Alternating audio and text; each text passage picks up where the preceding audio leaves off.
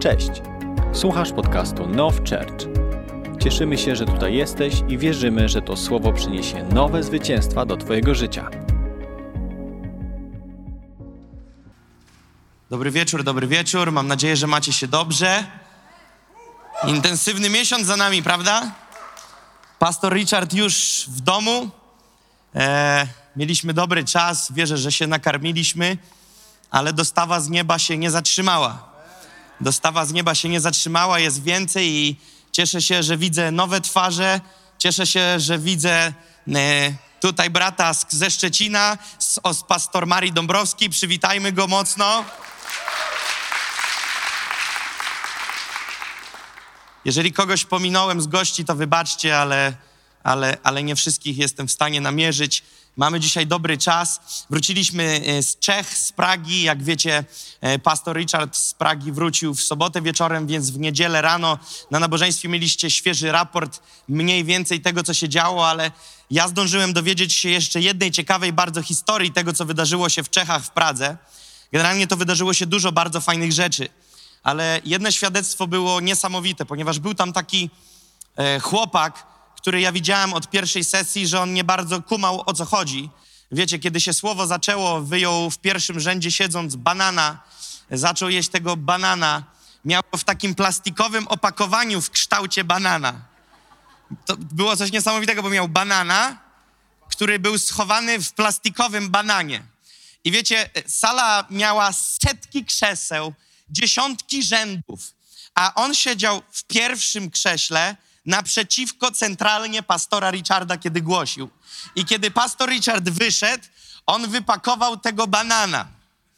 I nie jadł go wcale ambitnie szybko. Obserwowałem go kilka chwil. E, tak, obserwowałem. I chciałem poprosić, będę z wami szczery, chciałem podejść i powiedzieć, żeby poszedł jeść tego banana z tyłu. I wtedy Duch Święty powiedział: Okaż mu miłosierdzie. To było przeciężkie zadanie dla mnie, ale Duch Święty mi coś pokazał, że, że ten człowiek nie jest w miejscu, w którym chcielibyśmy, aby był.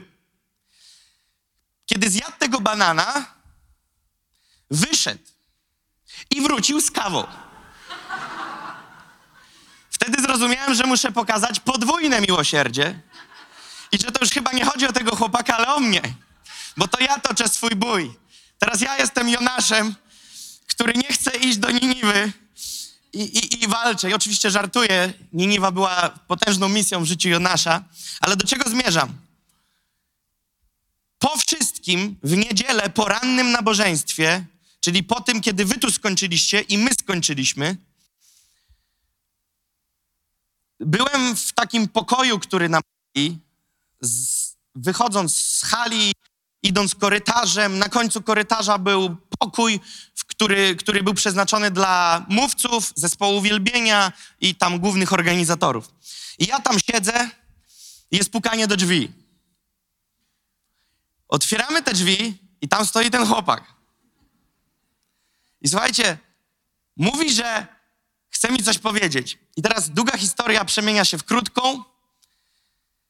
Człowiek został, okazało się, że na to spotkanie do Pragi przyjechali Polacy, którzy mieszkają w Niemczech. To była grupa kilku osób. I oni przyjechali z Niemiec i to były osoby wierzące, ale przywieźli ze sobą tego chłopaka, który ma na imię Marcin, z nastawieniem, żeby on się nawrócił. A on nie zamierzał się nawracać, ale ze względu na to, że to dusza imprezy, chłopak imprezowy, wiedział, że w Pradze jest jeden z największych klubów takich imprezowych, więc pomyślał sobie, mam transport, więc jadę. Więc konferencja zaczynała się w sobotę, a on o piątej rano, z tego co pamiętam, w sobotę wrócił z klubu, bo przyjechali w piątek i poszedł w nocy na balety. Około piątej wrócił, więc dlatego chodził po kawę i dlatego jadł banana, bo był jeszcze na dosyć elektrycznym klimacie. I słuchajcie, co się stało. Okazuje się, on mi mówi, że przyjechał sceptyczny, właśnie opowiada mi, że przyjechał tak naprawdę na balety, ale że go trzepnęło i już z soboty na niedzielę nie poszedł na balety, bo się w nocy nawrócił i dziś przychodzi powiedzieć świadectwo, że oddał życie Jezusowi. Zdążyliśmy wrzucić, to jest dzisiaj wrzucone na moim kanale na Facebooku. Jeżeli ktoś by chciał zobaczyć Jakub Kamiński na Facebooku, tam jest wrzucony film.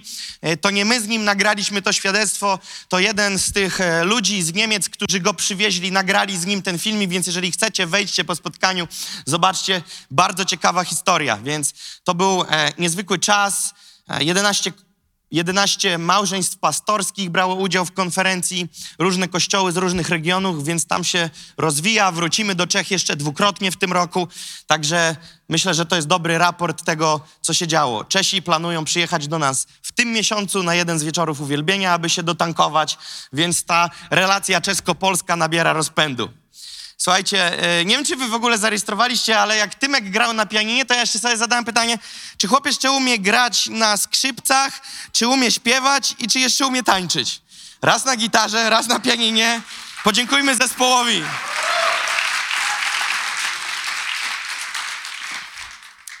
E, zdałem sobie sprawę dzisiaj rano i sobie to zapisałem, że jest kwiecień, a to jest moja druga grup, makrogrupa w tym roku, którą prowadzę.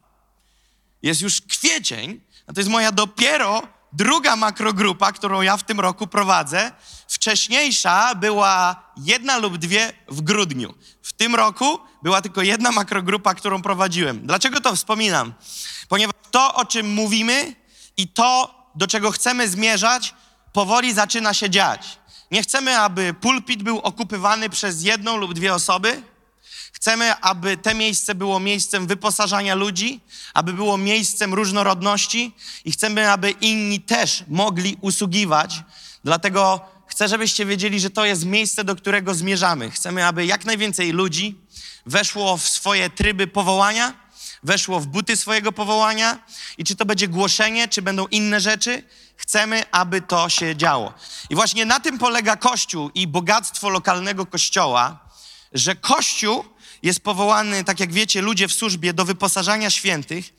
I to jest cudowne, że nie musimy uważać się za jednozbawczą ekipę z Warszawy, tylko możemy uznawać wyższość innych darów, zapraszać ich do nas i uczyć się też od nich nie tylko ludzi z zewnątrz, ale mając też ludzi, którzy z wewnątrz mają coś dla nas do dania.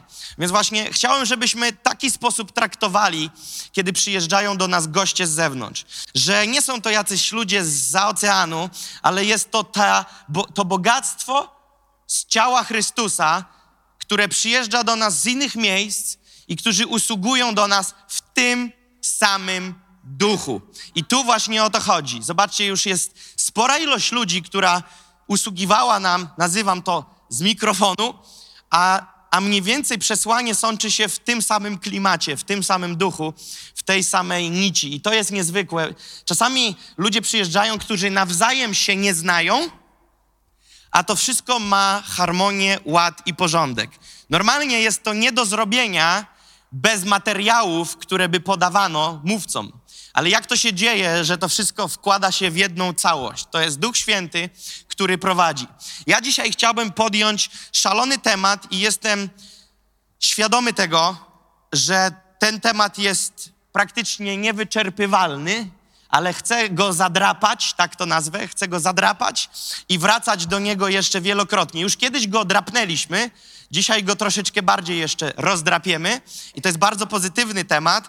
Spróbowałem w jakiś sposób stworzyć jakieś pytanie, które określi dzisiejszy temat. I to pytanie brzmi tak: jakie jest Twoje zadanie w kościele jako jednostki i jaki jest cel tego zadania?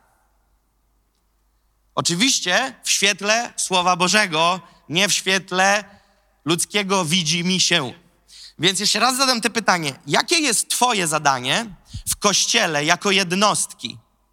I jaki jest cel tego zadania? Innymi słowy też, nie chodzi tylko o kościół lokalny, ale chodzi też o całe ciało Jezusa Chrystusa. Jakie jest Twoje zadanie jako jednostki? Dlatego, że wielokrotnie jesteśmy świadomi tego, że jacyś ludzie są do czegoś powołani, jacyś ludzie mają jakieś zadanie, ale nieczęsto w kościele, niestety, większość poczuwa się, że ma na sobie jakieś zadanie. Zazwyczaj jest jakaś grupa jedna, stworzony obraz w głowach ludzi jest taki, że jest pewna grupa, która coś robi, i druga grupa, która w pewien sposób jest przy okazji. Taka, no pociąg jechał, ktoś go stworzył, ktoś go prowadzi, są pasażerowie, a, a my wsiedliśmy. Więc ja bym chciał powiedzieć, właśnie w świetle Słowa Bożego, a studiowałem dzisiaj większą część dnia, to o czym będę mówił, nie tylko dziś, ale dzisiaj poświęciłem cały dzień, e, prawie cały dzień, bo wyszliśmy sobie na obiad późny z rodziną, e, ten temat. Więc chciałbym, żebyśmy, żebyśmy wiedzieli, że jakikolwiek temat jest poruszany w kościele, że on nigdy nie jest w stanie być przerobiony od A do Z na jednym spotkaniu. Kiedy rozmawiałem z pastorem Richardem o tematach, o których on tu usługiwał, on powiedział: Im bardziej go rozciągałem ten temat, tym bardziej miałem wrażenie, że wypływamy na powierzchnię, a nie się zanurzamy. Im bardziej dotykaliśmy jakiegoś tematu, to tym bardziej mieliśmy świadomość, jak bardzo jesteśmy blisko brzegu w tym temacie, a nie wcale jak bardzo się zanurzamy w głąb tego tematu. Ponieważ im bardziej temat otwierasz, tym bardziej poznajesz jego wielkość. Więc e, zapytałem go, czy przerobiliśmy jakąś znaczącą e, część tematów, które rozpoczęliśmy. On mówi, daj spokój. To dopiero było zadrapanie. Więc chciałem, żebyśmy z taką też mentalnością przychodzili, bo niekiedy spotykam się z takimi głosami, w szczególności na konferencjach, no ale chyba nie do końca jest to prawda, co mówicie, bo gdzie była mowa w tym obszarze i o tym, i o tamtym, i o tym, i o tamtym. No to usiądźmy na rok, zamknijmy się na 365 dni, no to wtedy to przerobimy. Dlatego chciałbym to zaznaczyć, że to, co dzisiaj dotkniemy, jest kolejnym zadrapaniem. Na pewno nie przerobimy tego od A do Z, ale wierzę, że jest to potrzebny temat. Chciałem przeczytać pewien e, dłuższy fragment z Biblii, który większość z Was zna i od niego zacznę. Pierwszy list świętego Pawła do Koryntian, 12 rozdział, od pierwszego do 31 wersetu. Od pierwszego do 31, 31 wersetów, pominę drugi, trzeci. A co do darów duchowych, bracia, nie chcę, abyście byli nieświadomi rzeczy. Więc tutaj Paweł mówi, chcę, abyście byli świadomi. Jeżeli ktoś ma z was dobrą pamięć, to naście niedziel temu o tym wspominałem, ale nie będzie to powtórka. Co do darów duchowych, bracia, nie chcę, abyście byli nieświadomi rzeczy. Oznacza to, że w kolejnych wersetach Paweł wyjaśni, jak się rzeczy mają. I od czwartego wersetu mówi tak. Różne są dary łaski, lecz duch ten sam. Różne są posługi, lecz Pan ten sam. I różne są sposoby działania, lecz ten sam Bóg, który sprawia wszystko we wszystkich i w każdym różnie przejawia się duch ku wspólnemu pożytkowi. Jeden bowiem otrzymuje przez ducha mowę mądrości, drugi przez tego samego ducha mowę wiedzy, inny wiarę w tym samym duchu, inny dar uzdrawiania w tym samym duchu, inny jeszcze dar czynienia cudów, inny dar proroctwa, inny dar rozróżniania duchów, inny różny rodzaj języków, inny wreszcie dar wykładania języków. Wszystko to zaś sprawia jeden i ten sam duch, rozdzielając każdemu poszczególnie jak chce. Albowiem jak ciało jest jedno, a członków ma wiele, ale wszystkie członki ciała, chociaż ich jest wiele, tworzą jedno ciało, tak i Chrystus. Bo też w jednym duchu wszyscy zostaliśmy ochrzczeni w jedno ciało, czy to Żydzi, czy Grecy, czy to niewolnicy, czy wolni, i wszyscy zostaliśmy napojeni jednym duchem. Albowiem i ciało nie jest jednym członkiem, ale wieloma. Jeśli by rzekła noga, ponieważ nie jestem ręką, nie należy do ciała, czy dlatego nie należy do ciała? A jeśli by rzekło ucho, ponieważ nie jestem okiem, nie należy do ciała, czy dlatego nie należy do ciała? Jeśli by całe ciało było okiem, gdzież byłby słuch? A jeśli całe ciało byłoby słuchem, gdzież byłoby, po, byłoby powonienie? Tymczasem Bóg umieścił członki w ciele, każdy z nich tak, jak chciał. A jeśli by wszystkie były jednym członkiem, gdzież byłoby ciało? A tak, członków jest wiele, ale ciało jedno. Nie może więc oko powiedzieć ręce, nie potrzebuje ciebie, albo głowa nogą, nie potrzebuje was. Wprost przeciwnie. Te członki ciała, które zdają się być słabszymi, są potrzebniejsze, a te, które w ciele uważamy za mniej zacne, otaczamy większym szacunkiem, a dla wstydliwych członków naszych dbamy o większą przyzwoitość, podczas gdy przyzwoite członki nasze tego nie potrzebują.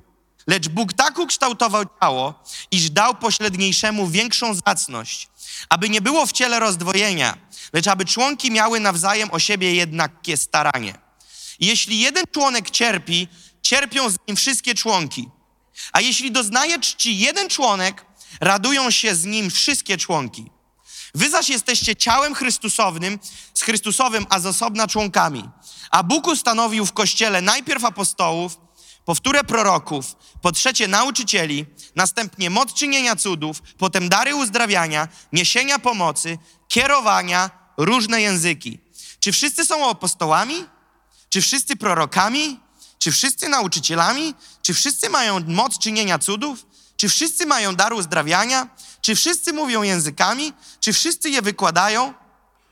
Starajcie się tedy usilnie o większe dary łaski, a ja wam wskażę drogę jeszcze doskonalszą. Bum. I tutaj by się moglibyśmy zostać już na miesiące. Ale spróbuję to tak bardzo wypunktować delikatnie, takie główne punkciki, które tutaj są. Tutaj jest cały czas pokazywane spektrum od A do Z.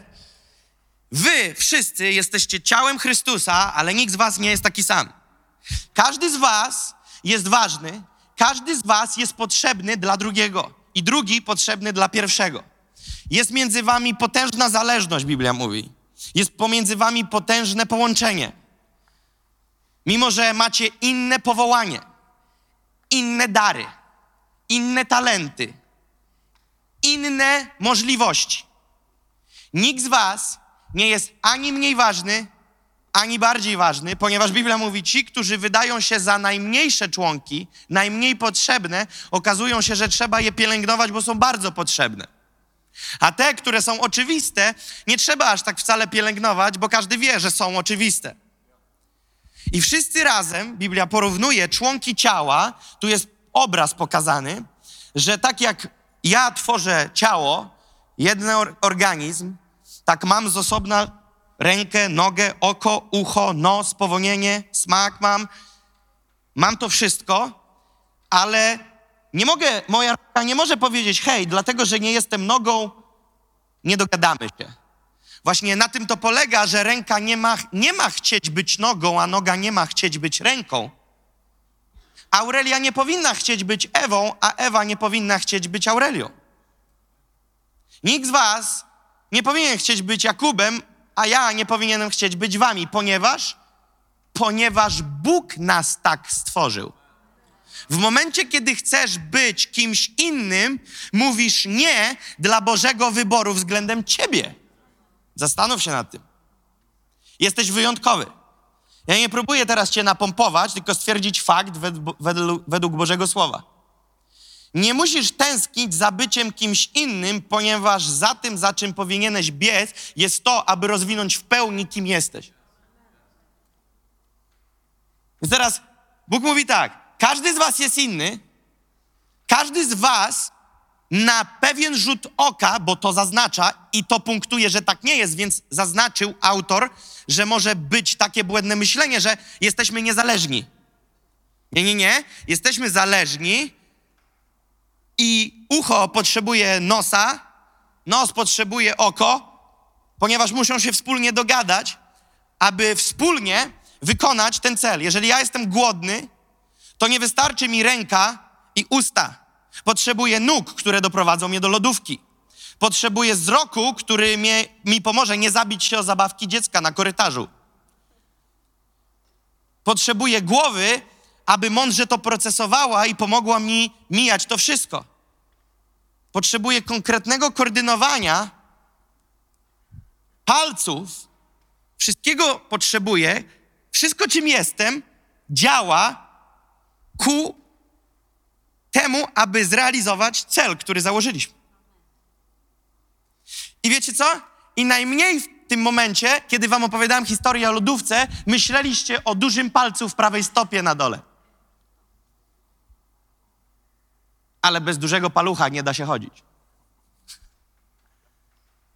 Bez tego palucha dużego Ktoś kiedyś mówił, człowiek nie jest w stanie utrzymać równowagi. Bez jednego palca cała misja by cierpiała. Wszystko by dziwnie funkcjonowało.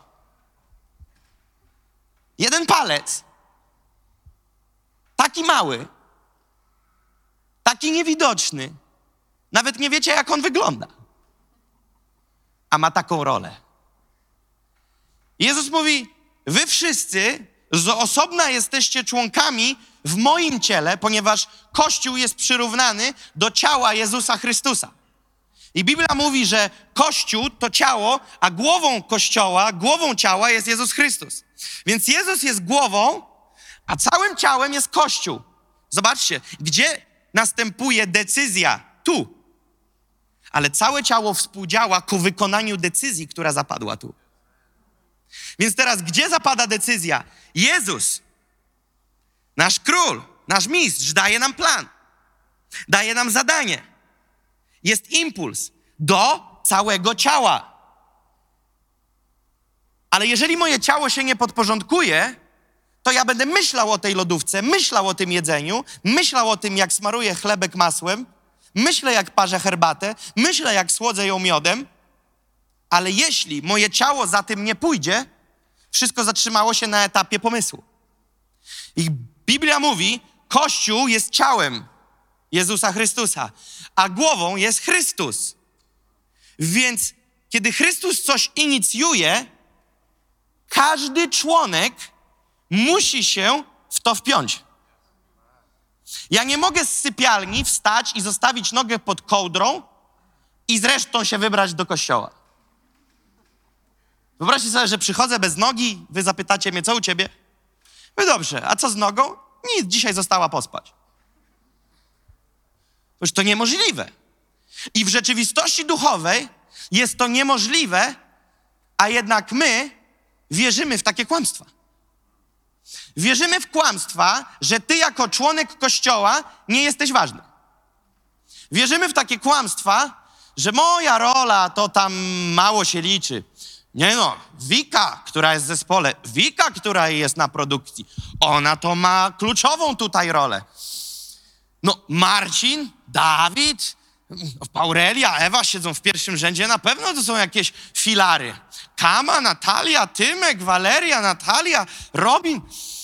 No, ale jak ja już tam siedzę, Łukasz z tyłu, to może już tak nie do końca.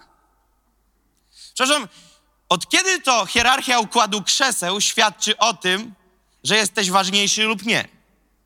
To, to tak nie działa. Wiecie, gdzie się rozgrywa gra, kim ty jesteś i kim będziesz? Tu, bo decyzja już dawno zapadła. A to, czy będzie to działać w Twoim życiu, jest tu. Więc teraz Jezus mówi tak. W pierwszych wersetach, popatrzcie, co się dzieje. Paweł, Paweł pisze, w Bożym Duchu przemawia do nas. Różne są dary łaski, różne posługi, różne sposoby działania. W każdym różnie przejawia się. Zobaczcie, ile jest różnorodności. Różne dary łaski, różne posługi, różne sposoby, sposoby działania. Widzicie to? Jest od A do Z. Ale Bóg mówi, ale ten sam duch. I teraz, jeżeli nie wszyscy będą w całym ciele zaangażowani, wtedy różnorodność zginie. Ponieważ jeden człowiek nie jest w stanie przejawić całej gamy różnorodności. Żebyśmy mieli pełnię różnorodności, potrzebujemy, aby się ta różnorodność mogła przejawić przez każdego. Jeżeli wierzymy w to, że całość się wykona przez wąskie grono ludzi, to jedyne, co wtedy robimy, to kastrujemy tą pełnię, zamykamy się i błogosławieństwo spływa tylko w jakimś procencie. Ale jeśli każdy z nas stałby się kanałem przerzutowym Bożego życia, wtedy by się działo. Jeżeli nie wykorzenimy z naszych głów te kłamstwa, że że jest tylko część ludzi zaangażowanych w działanie, a reszta to są tacy, jak mówię, przypadkowo znaleźli się w pociągu, to, to tak naprawdę okazujesz niewiarę względem Bożego planu wobec Twego życia. Bo Bóg nie powołał Cię do wegetowania. Bóg nie powołał Cię do wiecznego obserwowania. Bóg chce, abyś nie był powołany tylko do wiecznego słuchania, bo Biblia mówi, słuchaczami i wykonawcami słowa mamy być. Nie tylko tymi, którzy słuchają. Więc teraz, tak jak powiedziałem, to jest szalenie głębokie, a jeśli wszystkie byłyby jednym członkiem, gdzież byłoby ciało? Jezus mówi, że gdybyśmy wszyscy byli tacy sami, to to już nie byłoby ciało. Oznacza to, sami sobie odpowiedzmy, że jeżeli tylko gro, wąskie grono działa jak ciało, pytanie, czy to jeszcze ciało. Ograniczamy. Wiecie, do, ciało doznaje nagle paraliżu. Znam ludzi, którym sparaliżowało jedną część ciała. Straszny widok. A widziałem kiedyś człowieka, który jedyne co mógł, widziałem to na żywo. Stałem przy tym człowieku i się niego modliłem. Jedynie co mógł poruszać powiekami. To był Max. Całe ciało, ale tylko powieki działały. Teraz pytanie w naszym kościele, jako całego ciała. Ile procent ciała jest aktywna, a ile procent ciała jest sparaliżowana? I często ten paraliż ma miejsce nie ze względu na chęć paraliżu, ale ze względu na niewiedzę. Ze względu na brak świadomości tego, że są powołani do działania. I teraz chciałbym pokazać, jak to działanie działa, ponieważ, ponieważ wielu jest ludzi z grupy tak zwanej narwanej. Oni nie chcą przejść żadnego procesu w swoim życiu, oni nie chcą się uczyć, oni nie chcą przejść testu, oni nie chcą być wierni w małym, oni od razu chcą niedzielę 11 mikrofon i kazalnicę. To tak nigdy nie działało i działać nie będzie. I teraz ja nie mówię to dlatego, że ktoś prosi o mikrofon w niedzielę o 11. To nie jest powodem tego. Ja mówię, generalnie chcę pokazać, jak to działa, zaznaczam, drapiąc tylko temat. Wielu ludzi chciałoby być w miejscu, w którym kiedy olej wylewa się na głowę, dzień później wkładają ci koronę na głowę. No, w życiu Dawida tak to nie działało. Kiedy Dawid został namaszczony na króla, chciałbym pokazać, jak to było. Kiedy Dawid został namaszczony na króla, on został przywołany z ulicy, w cudzysłowie, z łąki. On wtedy pas owce. Znamy tą historię, ona była tu opowiadana setki razy. Wybory na prezydenta kraju były w domu. Dawida nawet tam nie było, on się na to nie załapał. Wiesz dlaczego? Bo on nawet o to nie prosił i on nawet tego nie oczekiwał, a nawet inni, kiedy mieli przyzwać wszystkich, to Dawida nie zawołali bo nikt nie stawiał na Dawida, że to się może wydarzyć. I kiedy Dawid przyszedł, bo go zawołali, tak wygląda powołanie. To ciebie wołają, a nie ty wchodzisz do domu i mówisz, to ja będę królem. Teraz zobaczcie, co się dzieje. Dawid wchodzi do domu, a Samuel mówi, tego wybrał Bóg. I teraz patrzcie, co się dzieje. Wylewa mu olej na głowę, a Dawid nie idzie do Jerozolimy na tron. Dawid wraca na łąkę. I robi dokładnie to samo, kopiuj w klej, co robił przed tym, jak wylali mu na głowę olej. Ten olej nie mówił za 38 lat. Namaszczenie już na nim spoczęło. Został namaszczony na króla Izraela. To namaszczenie nie było namaszczeniem symbolicznym, to było tam i wtedy został namaszczony na króla. I w momencie, kiedy został namaszczony na króla nad całym narodem, wyobrażam sobie, bo oni mieli jeść kolację później, nie wiem, czy pamiętacie. Wyobrażam sobie, jak zjedli kolację, wyobraźmy to sobie, to nie jest napisane. I Samuel, prorok, wstaje, z, wstaje ze stołu. Mówi: Okej, to do widzenia. Co wtedy? Czy Dawid już się pakował? Mówi: Zaraz, zaraz, jedziemy razem, przecież jedziemy do, do pałacu prezydenckiego. Ciekawe, jak było. Z tego, co rozumiem i studiowałem życie Dawida, najprawdopodobniej Dawid nawet nie miał myśli o jechaniu do Jerozolimy. Dawid ze skłonem podziękował za ucztę i wiesz, co zrobił? Prawdopodobnie poszedł dalej do owiec, bo nie zdążył znaleźć zastępstwa. A to był dobry pasterz, więc on szybciutko wrócił do swoich owiec. I teraz zobaczcie, co się dzieje nagle. Nagle jego ojciec, dla którego w hierarchii człowiek do człowieka, pomijając relacje rodzinne, Dawid jest królem dla swojego ojca. Rozumiecie to? Dawid jest królem dla swojego ojca, jeżeli chodzi o układ polityczny. I Dawid jest zawołany przez ojca, a ojciec pakuje mu trochę miodu, trochę jedzenia, sera i mówi: idź zanieś to dla, na, na miejsce wojny, idź daj to do dowódcy, dowiedz się jak wojna idzie, zobacz jak u braci. Dawid idzie do dowódcy, nad którym jest królem. Pomyśl o tym. Dawid idzie do wojsk, których jest królem. Dawid słucha ojca, dla którego jest namaszczony, aby być królem. I do ojca mówi: Dobrze, tato, zaniosę. I nie pakuje walizki, żeby zostać w pałacu, ponieważ jest posłuszny ojcu, a ojciec mówił, żeby Dawid przyniósł mu raport. Więc król idzie jako dostawca cateringu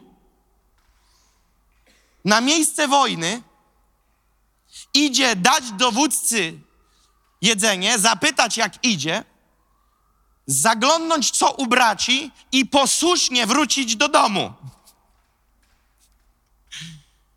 To jest niesamowita pokora. To jest niesamowite, że on nie, ma, nie miał parcia na szkło. Znacie powiedzenie XXI wieku, co to znaczy parcie na szkło? Chcesz być na froncie, chcesz być w świetle Jupiterów, chcesz, żeby wszyscy cię widzieli. Więc Dawid wraca. Wszystko, co się działo w jego życiu, wszystko, co zrobił do momentu, za, aż zasiadł na tronie, to dosłownie jego czyny i sposób działania jako sługi doprowadził go do tronu. On ani razu nie wyciągnął ręki po tron. A nawet kiedy mógł postawić kropkę nad i, bo Saul, który został odrzucony przez Boga, ścigał i wydał wyrok śmierci na Dawida, Dawid go znalazł, kiedy Saul spał i jego dowódca Dawida powiedział: Pozwól mi przebić głowę Saula. A on mówi: Nie dotykaj. Rozumiecie?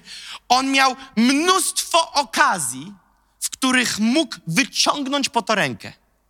On wiecznie miał ręce przy sobie. Dlatego, że ci, którzy wkładają ludzi, ten, który wkłada ludzi na pozycję, to nie są ludzie, tylko Bóg. Jeżeli cały świat by postanowił, że urząd apostolski jest dla ciebie, ale nie zapadła taka decyzja w niebie, tyle z twojego apostolstwa. A jeżeli cały świat powiedział, że dla ciebie nie ma miejsca w ciele Chrystusa, a Bóg ustanowi cię biskupem, to ty tym biskupem będziesz i wszyscy, którzy gderali najgłośniej przeciwko tobie, będą musieli powiedzieć, taka była wola Boża. Więc jeśli człowiek nie jest w stanie stanąć sprzeciwie względem tego, co Bóg ma dla ciebie zaplanowane. Jeżeli to zrozumiesz, życie będzie łatwiejsze. Wtedy nie musisz patrzeć ciągle na ludzi, którzy mają jakąś decyzyjność, czy cię podniosą, czy cię zdegradują. Nie potrzebujesz tego.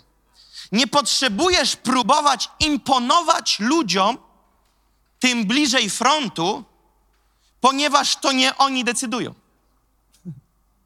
To nie jest ich decyzja, oni nie mają żadnej decyzji. Bo nawet jeżeli sprzeciwią się, ewidentnie, bo oczywiście mają wolną wolę i mogą swoją decyzją sprzeciwić się woli Bożej. Ale słuchaj, chyba nie próbujesz mi powiedzieć, że wola człowieka i jego zdanie jest silniejsze i zablokuje Boży wybór. No nie, bo Saul zaplanował zabić Dawida i kto zginął? No Saul. I to nie z ręki Dawida. Więc widzicie, chciałem się odnieść, jak powiedziałem, do grupy, która często jest szalona, ma, ma parcie. Te parcie zostanie zauważone i przyniesie efekt, te zdrowe parcie, w momencie, kiedy ty wejdziesz na drogę sługi. Tylko wtedy. Nie znam takiego rozkładu biblijnego i takiego fragmentu, w którym choć jeden skodek zostałby pominięty w procesie dojrzewania. Wiecie, czasami jak ja wbiegam po schodach, lubię biegać co jeden, czasami lubię co dwa. Jak grałem w piłkę, potrafiłem co cztery, co pięć. Mijasz cztery schody, przeskakujesz. Puch, puch, puch. Jeżeli chodzi o, o rozwój z Bogiem w kontekście służenia, w kontekście bycia w służbie, nie ma przeskakiwania schodów. Jedyne, co może mieć miejsce jako coś innego względem standardu, to uwaga, tempo, ale nie pomijanie schodów. Ok? Posłuchajcie tego. No bo ktoś powie, no ale zaraz, zaraz. Ale niektórzy nawracają się w poniedziałek, przysłowiowy poniedziałek, a w przysłowiowy wtorek już są. Wygląda na to, jakby Bóg pominął coś w ich życiu. Nie. Jedyne, co mogło mieć miejsce, to przyspieszony tryb. Ale nigdy nie zostały pominięte te procesy, ponieważ Bóg jest Bogiem porządku. Nie chaosu, nie loterii, Bogiem porządku, Bogiem wyborów i Bogiem porządku, Bogiem przygotowania i Bogiem procesów. Więc widzisz, jeżeli już to złapiemy, to ja bym już mógł powiedzieć amen i możemy iść, ale jeszcze kilka słów dodam. Więc jeżeli ty masz jakieś powołanie, to za wejście w pełnię tego powołania nie stoi na przeszkodzie ani po drodze jako siła sprawcza, ważne jest, dodaję, jako siła sprawcza, nie stoi po drodze żaden człowiek.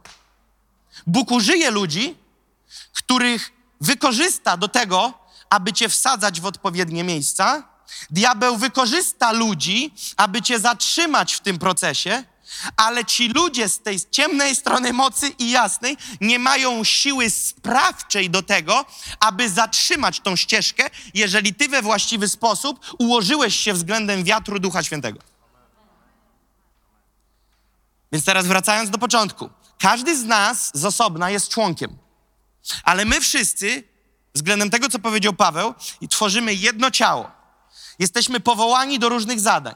Biblia mówi, w tym rozdziale, o którym czytałem, że są różne powołania, różne dary, różne sposoby działania. Oznacza to, że ty masz inny dar lub możesz mieć inny dar niż osoba, która siedzi obok ciebie, mimo że wygląda jak ty. To znaczy, że osoba przed tobą, za tobą nie musi robić tego samego w ten sam sposób. Ponieważ Biblia mówi, że są różne sposoby, różne działania, różne powołania, różne dary, ale tworzymy jedne ciało. I teraz, kiedy mówimy o służeniu, to zderzyłem się z tym, że w szczególności w naszym kraju, kiedy mówimy o służbie, bądźmy dzisiaj szczerzy, jeżeli ktoś się nie wstydzi tego, żeby podnieść rękę i, przy, i to, ta ręka podniesiona będzie oznaczać, że tak, ty tak wierzyłeś lub tak nadal wierzysz, bo ja też ją podniosę, bo tak wierzyłem, że służba to jest albo mikrofon i głoszenie słowa, albo zespół uwielbienia, albo bycie liderem w grupie domowej. Kto tak ograniczał temat służby? Wow, to ja jestem w gronie czterech tylko. Pięć, jeszcze Sebastian się, się dołożył, dobra. Pięciu z nas tak myślało. Wszyscy inni wiedzieliście od początku, że tak nie jest. Aleluja, to ja przyspieszam kazanie. Przewinę je, bo ono nie jest potrzebne. Nie, ja jednak uznam, że ciężko było podnieść rękę i jedziemy. Bo teraz, czym tak naprawdę jest służba w kościele? Bo są różne usługi, więc te różne to jakie? Chciałbym powiedzieć, że w, w tym fragmencie, Koryntian 12, są wymienione dary ducha. Dary ducha. Ale służba nie ogranicza się tylko do posługiwania w darach ducha. Dary ducha są jedną z dróg, jedną z gałęzi, poprzez którą Duch Święty się Tobą posługuje. I najczęściej ludzie chcą tych darów, ponieważ one brzmią tak bardzo duchowo i tak fajnie. Prorokowania, mówienia innymi językami, wykładania, czynienia cudów, mądrość słowa, to brzmi bombowo. I kto by tego nie chciał? To są, wiecie dlaczego większość by chciała tych? Bo one są zjawiskowe. Bo one są, no takie, marka premium. Rozumiesz? Tak mówi Pan. Siostra w czwartym rzędzie, trzecia od prawej, masz na imię Helena, masz rozmiar buta 36,5, ale w Nike 37. Pan mówi. Kto by tak nie chciał? Albo mądrość słowa.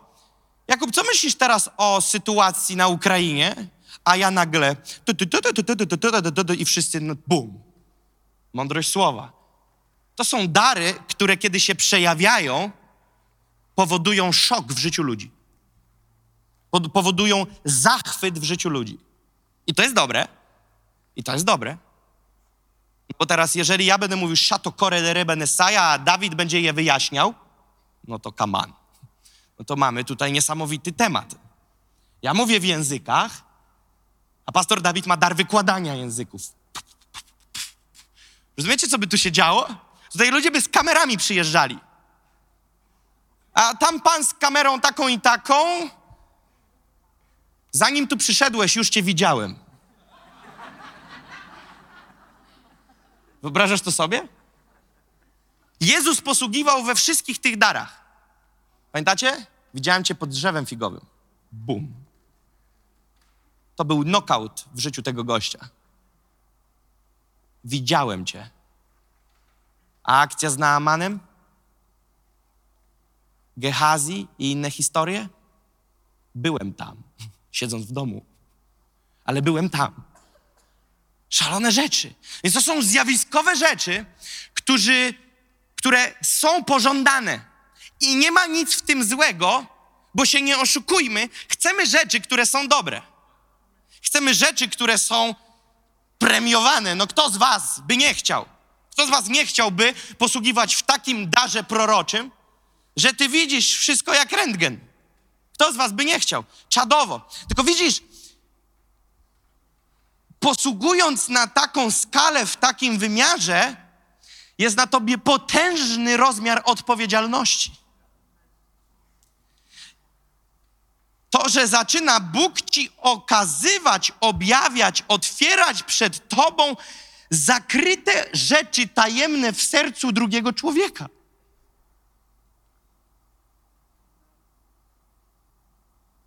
Bóg musi ci ufać, żeby ci to pokazać. Dlatego, że jeżeli jesteś amatorem, to zaraz na korytarzu powiesz, a wiesz jaka akcja? A wiesz, co tam się okazało, że jest u Marcina? Ja nie wiem, to Duch Święty wie. Powiem ci, co mi powiedział. Błąd. Tak to nie działa. Masz potężną odpowiedzialność. Tam, gdzie wchodzisz, dzieją się rzeczy. I widzisz, i mam wrażenie, że kiedy czytamy ten werset, komu wiele powierzono, od tego wiele wymagać się będzie, to chyba to jest te wiele. Posługiwać na taką skalę, w takim wymiarze, w takich darach. Dlaczego o tym mówię? Ponieważ kilka miesięcy temu mówiliśmy, że wierzymy, że ten rok jest aktywacją darów w kościele. I ja dziś do tego wracam. Wierzę, że jest to rok aktywacji darów w kościele, ponieważ Bóg chce w naszym kościele przejawiać się w różnoraki sposób i do tego potrzebuje różnych członków, którzy będą tym katalizatorem do tego, aby Duch Święty mógł przez ciebie działać. Ale zobaczcie, co tu jest napisane w tym, w tym, w tym e, fragmencie, że to wszystko dzieje się przez Ducha Świętego. I to On, w jedenastym wersecie jest napisane, rozdziela każdemu poszczególnie jak chce. Więc zobacz na to. On rozdziela poszczególnie ludziom jak chce. Widzisz, to jest bardzo ciekawe. Oznacza to, że tutaj Duch Święty ma wiele do gadania, jeżeli chodzi o te dary. To nie jest tak, że ty przychodzisz na półkę i sobie wybierasz, bo nawet jak wybierzesz, to tak jak trochę z moim synem jest. Przychodzimy do restauracji, w której są obrazki, co można zjeść, i mówię, Dawidku, co byś chciał zjeść? No on mówi, to. Ja mówię, dobrze, i oczywiście zamawiam mu co innego. Bo to nie jest dla niego. I to, że ty mówisz, Duchu Święty, ja bym chciał to, to wcale nie oznacza, że on ci to da, ponieważ on tak naprawdę zna ciebie bardziej niż ty sam. I on wie, czy coś, co ci dziś da, cię na ten moment nie zabije. Czy to, że dzisiaj spadłby na ciebie sukces, by cię nie zabiło? Czy to, że dzisiaj ktoś przyniósłby ci milion złotych w gotówce, by cię nie zabiło? Wiecie, że kiedy w lotto wygrywasz i trafiasz szóstkę, w umowie i w kontrakcie, w pakiecie masz, że musisz na ileś tam lat, nie pamiętam ile, chyba dziesięć, musisz zaakceptować fakt, że masz zajęcia z psychologiem? Bo oni wiedzą, że każdemu korba odbija i każdy leci w maliny. Pytanie, czy dziś Gdybyś dostał milion w gotówie, czy by się to nie zabiło? Czy byś jeszcze tu przyszedł? Jeden człowiek, który nie miał nic, nawrócił się wiele lat temu. Nie miał pracy, nikt mu pracy nie chciał dać, żadna kobieta nie chciała na niego spojrzeć. Gdziekolwiek się pojawił, nie mógł znaleźć przyjaciół. Pewnego dnia znalazł grono znajomych i dostał pierwszą wypłatę. Wszedł do kościoła, rozwinął banknoty, pomachał i wyszedł nigdy nie wrócił. Nie żartuję. Kosmos. Rozumiecie? Więc teraz to, że ja i ty coś chcemy i mówimy, Boże, uczyń mnie mówcą na skalę tego kraju. Boże, uczyń mnie apostołem. Boże, uczyń mnie prorokiem. Boże, uczyń mnie tym i tamtym. Boże, daj mi ten i tamten dar. Pytanie jest, czy ty i ja jesteśmy gotowi na odpowiedź twierdzącą na Twoje modlitwy. Boże, ja pragnę żony. Pytanie, czy Ty, jak ją dostaniesz, to jej nie zabijesz i siebie. Boże, ja pragnę męża, ale Ty jesteś dzisiaj, moja droga, niegotowa ze swoją nieprzerobioną głową pogrążycie się totalnie i Bóg to spowalnia ze względu na ten proces, który musisz przejść, żeby później było lepiej. Więc to, że nawet wiesz, że coś się wydarzy, nie oznacza, że wydarzy się jutro.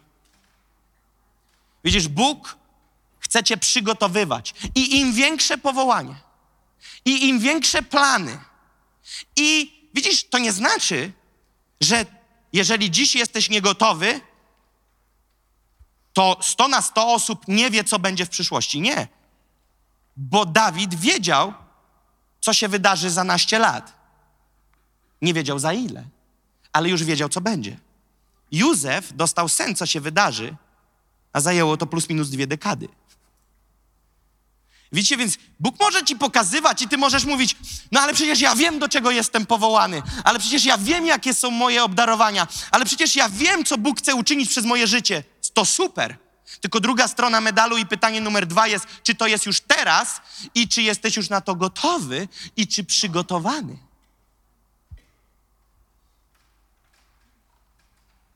Jeżeli dla ciebie najważniejszym będzie osiągnąć cel po trupach, to się pogubisz, ponieważ najważniejszym to jest wpatrywać się w Jego obecność. Dopóki spatrujesz się w Jego obecność, w Jego piękno, w Jego osobę, idziesz we właściwym kierunku. Bóg nie jest Bogiem kilku rzeczy w takim sensie, że On ci pozwoli mieć paletę priorytetów numer jeden w Twoim życiu i jednym z priorytetów jest On.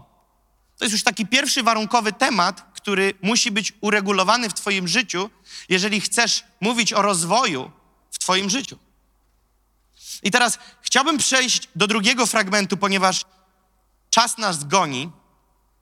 Rzymian 12 od 4 do 8 mówi tak.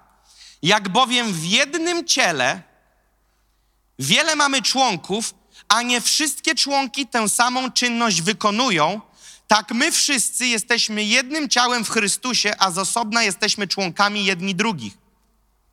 A mamy różne dary według udzielonej nam łaski. Teraz uwaga. Mamy różne dary według różnie udzielonej nam łaski. Widzicie, co to znaczy? Łaska w kontekście zbawienia jest udzielona dla nas wszystkich tak samo. Ale łaska w, w kontekście darów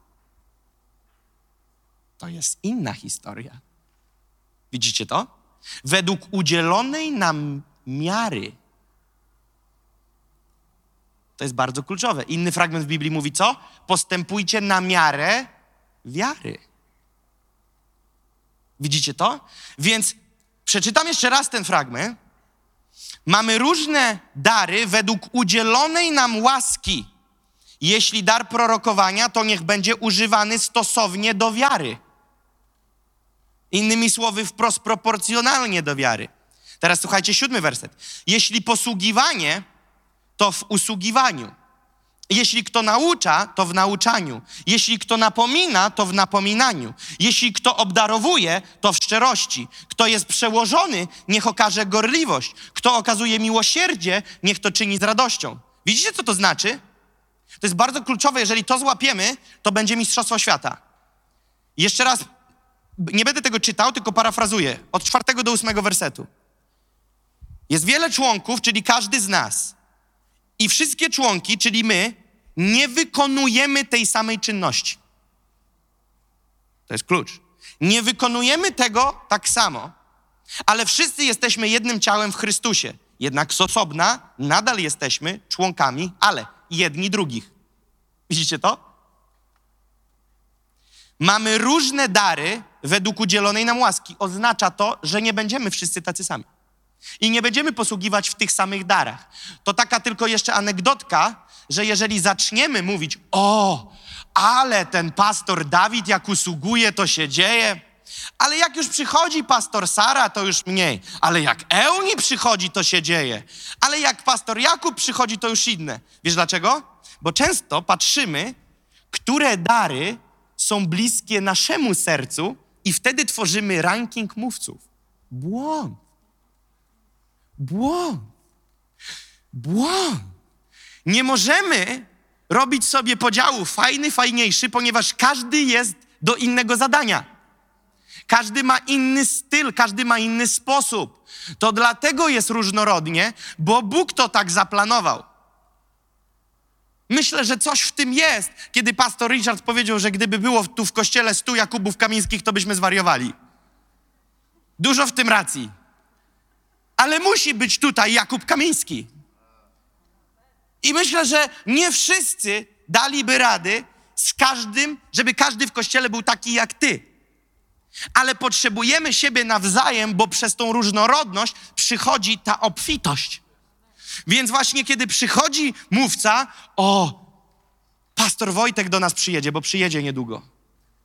O, jak pastor Wojtek mówi, mm, pastor Richard, to jest takie, wiesz, ale pastor Wojtek, bo widzisz, bo właśnie ty raz potrzebujesz tego, raz potrzebujesz tego, a raz potrzebujesz tego. Dlaczego to wiem? Ponieważ Biblia mówi, że jeśli w posługiwaniu ktoś usługuje, to niech działa w usługiwaniu, kto naucza, to w nauczaniu, kto napomina, to w napominaniu, kto obdarowuje, to w obdarowaniu i szczerości, kto jest przełożony, niech okaże gorliwość, a kto miłosierdzie, niech to czyni z radością. Każdy ma inne zadanie. Jeden ma okazać ci cierpliwość, jeden cię napomnieć, drugi cię zachęcić, trzeci cię zorać. Różne są klimaty. To jest Kościół. To jest Kościół. To jest Kościół. I teraz, teraz będzie szok dla was. Dla mnie to był szok. W siódmym wersecie jest napisane, ja zacznę jeszcze raz od szóstego, już dwa pierwsze pominę. Mamy różne dary według udzielonej nam łaski. Czyli teraz uwaga, dary, które są wymienione, możemy tak się umówić, że dary, które teraz wymienimy, są u nas, ponieważ On nam ich udzielił. Możemy powiedzieć na to amen? Czyli to, co będziemy teraz czytać za dary, to są dary, które nie my se wzięliśmy, ale które On nam udzielił. I teraz jakich nam udzielił? Prorokowania, posługiwania, nauczania, napominania, obdarowywania, przybycia przełożonym, okazywaniu miłosierdzia. Tam mieliśmy dary ducha, tu mamy jakieś kolejne dary. Widzicie, ta gama darów i obszarów, w których Bóg chce nas używać, zaczyna rosnąć. I wtedy Duch Święty do mnie powiedział, jak to się przygotowywałem, skup się na siódmym wersecie. Więc tam jest napisane, jeśli udzielona wam została dar łaski w posługiwaniu, to przejawiajcie go w usługiwaniu. Jeśli posługiwanie, to w usługiwaniu. Czyli jeżeli Bóg dał ci dar posługiwania, to okazuj go, niech on się manifestuje w usługiwaniu. Ale teraz, o jakie posługiwanie chodzi i w jakim usługiwaniu? No bo takie, no dobrze, no będę usługiwał, czyli albo tu, albo tu, albo w czwartek na grupie. O jakie usługiwanie chodzi? I pobadałem to troszeczkę, zajęło mi to kilka godzin. I okazuje się, że w Grece jest użyte słowo diakonia. Kiedy jest użyte te słowo, po, jeśli posługiwanie, to w usługiwaniu. W posługiwanie i usługiwanie dwukrotnie zostało użyte te same słowo w oryginale diakonia. No i wtedy pogrzebałem, co z tą diakonią. Okazuje się, że diakonia jest użyta w oryginale 34 razy, więc to nie jest jednorazowe użyte słowo w jednym fragmencie. Więc oznacza to, że jeżeli zobaczę, co ono znaczy, to będę mógł się odnieść też do 34 innych miejsc w Biblii i zobaczyć kontekst tego słowa, żeby nie wyciągnąć czegoś z kontekstu. Bo chciałem zbadać, o jakie posługiwanie chodzi. I okazuje się, że diakonia tłumaczeniem takim bibli, biblijnym językiem teologów, którzy tłumaczą Grekę, to usługiwanie, innymi słowy posługiwanie, które odnosi się do usługiwania osób, które wykonują polecenia innych wydane im przez innych.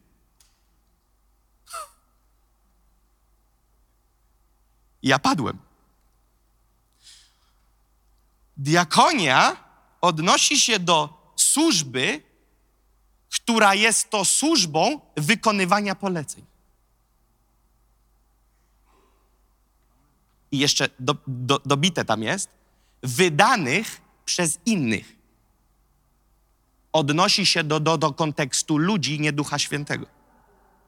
Czyli kiedy tutaj jest mowa o tym, mamy różne dary według udzielonej nam łaski, jest tu napisane, jeśli dar prorokowania, to niech będzie używany stosownie do wiary. Jeśli posługiwanie, czyli diakonia, to w usługiwaniu, czyli w diakonii. Oznacza to, że różne dary, oznacza to, teraz słuchaj tego, że wykonywanie czyichś poleceń jest darem.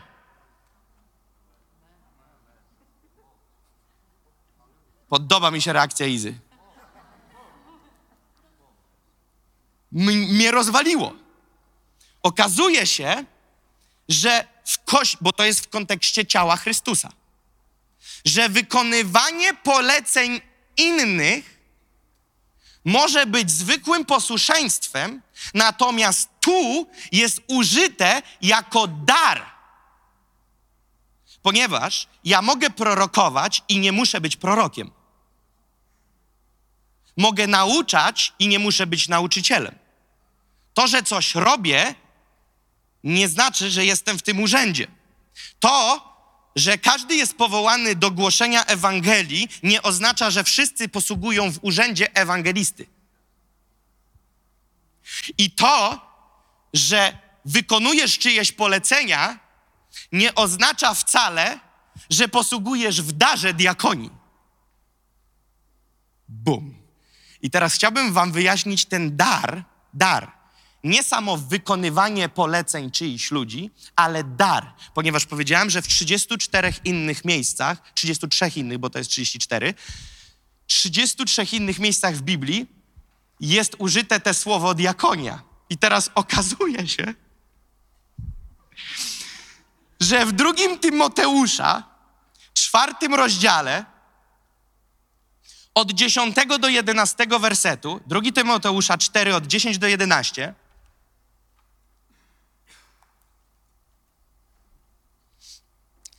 Paweł pisze do Tymoteusza i mówi tak. Albowiem Demas mnie opuścił, umiłowawszy świat doczesny i odszedł do Tesaloniki. Krescent do Galacji, Tytus do Dalmacji. Tylko Łukasz jest ze mną. Weź Marka i przyprowadź z sobą, bo jest mi bardzo potrzebny do posługiwania. Diakonia. Tam jest użyte słowo diakonia. Czyli rozumiecie, co Paweł pisze do Tymoteusza? My my, że Marek przyjedzie z jakąś ogromną duchową służbą. Że będzie posługiwał słowem, może w darze proroczym, może będzie wykładał w synagodze. Ale okazuje się, że Paweł mówi do Tymoteusza, weź Marka i przyprowadź go z sobą, bo jest mi bardzo potrzebny do wykonywania moich poleceń. Wow. Apostoł Paweł powiedział: Jest mi potrzebny Marek. Marek musi, wezwał mnie? Tak. Apostoł Paweł mnie wezwał? Tak. Powiedział, że jest, że jest trzeba, abyś posługiwał. Wiecie, oni wtedy nie powiedzieli posługiwał. Mówili po swojemu. I Marek wiedział, co to znaczy. Bo im powiedzieli, Marek, diakonia, a diakonia to wykonywanie czyichś poleceń. Więc co Paweł mówi w tym wcześniejszym wersecie, w dziesiątym? Demas mnie opuścił. Punktuje, kto go opuścił. Mówi, Demas mnie opuścił, Krescent mnie opuścił, Tytus mnie opuścił. Tylko Łukasz ze mną został. Daj mi Marka, bo jest mi ktoś potrzebny, kto będzie wykonywał moje polecenia. Wow. I wiecie, co to jest? To jest te posługiwanie w darze. W tym darze. Ale teraz, żeby nie było, że wyciągnąłem tylko jeden, pokażę wam drugi werset w Biblii, gdzie jest użyte słowo diakonia. Ewangelia świętego Łukasza 10:40. Łukasza 10:40 mówi tak.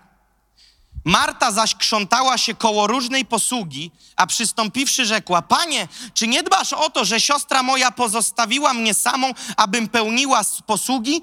Powiedz jej więc, żeby mi pomogła. Kiedy jest użyte to słowo posługi, jest użyte słowo diakonia.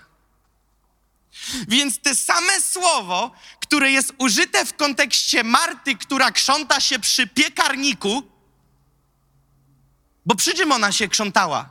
Przy robotach domowych. Jezus siedzi z siostrą Marty, a Marta mówi do Jezusa: Czy cię nie obchodzi to, że ja sama tu wszystko robię? Zostałam sama. Weź coś powiedz z tym, bo ja zasuwam sama. Diakonia. Robię wszystko sama. Wiecie, jaki tu jest ten diakonia, w jakim kontekście jest użyte? Zwykły brudnej, kuchennej roboty. Diakonia. Ale jest jeszcze jedno miejsce, a jeszcze dwa wam przeczytam. Dzieje apostolskie 6.1. Teraz będzie szok. A w owym czasie, gdy liczba uczniów wzrastała, wszczęło się szemranie hellenistów przeciwko Żydem, że zaniedbywano ich wdowy przy codziennym usługiwaniu. Diakonii.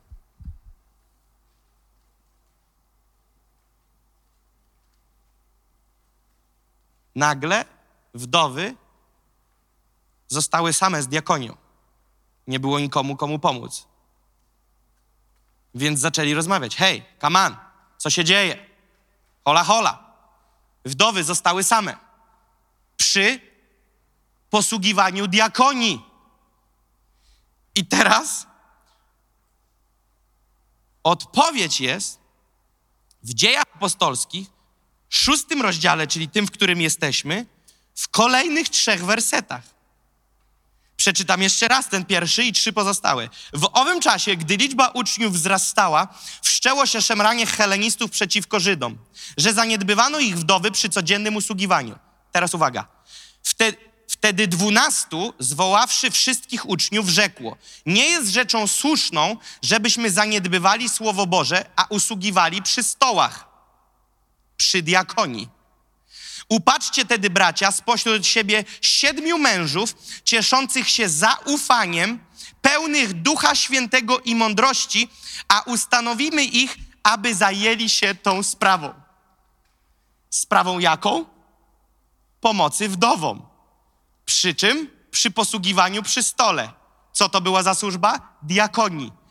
Teraz uwaga, werset drugi i trzeci zdradza wymagania, tego, wymagania do służby diakonii. Pełni ducha i mądrości. To zaczyna zmieniać obraz służby. Oni powie... dwunastu. Rozumiecie, co to było? To nie jeden z apostołów powiedział jakimś, jakimś asystentom: Ty, weź tam, zrób jakiś nabór na byle kogo, kto nam pomoże, bo to tylko robota przy stole. Nie, nie, nie. Oni powiedzieli tak: Zbieramy się w dwunastu, trzeba to przegadać. Cała apostolska siła nowotestamentowego kościoła rozmawiała o tym, kto ma pomóc przy stole. To nie był byle jaki temat. Dwunastu z nich, dwunastu, tych dwunastu, szkielet kościoła Jezusa Chrystusa, apostołowie, pierwsi uczniowie, którzy zginęli za sprawę Chrystusa, o których Biblia mówi, postanowili, że dla odpowiedzi na to, kto ma usłużyć przy stołach, trzeba zrobić specjalne zebranie całego G7. Szczyt. Rozumiecie to? Wiecie, co to jest G7? Zebranie największych głów państw.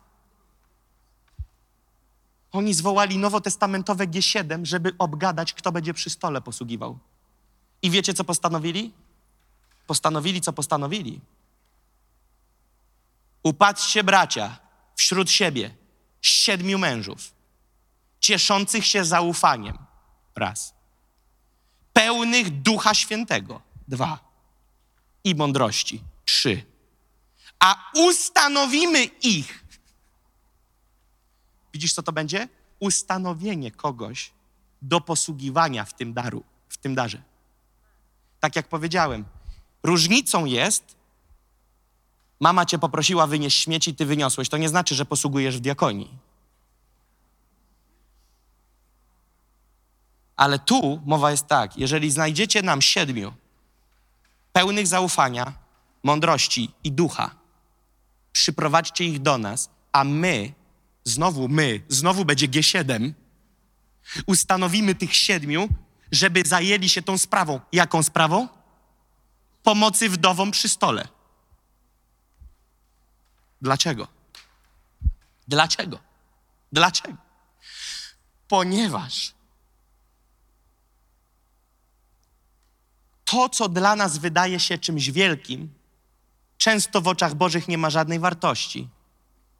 A to, co w naszych oczach wydaje się totalnie niezauważone, w oczach Bożych ma potężną wartość. Nasze myśli są inne niż myśli Boże.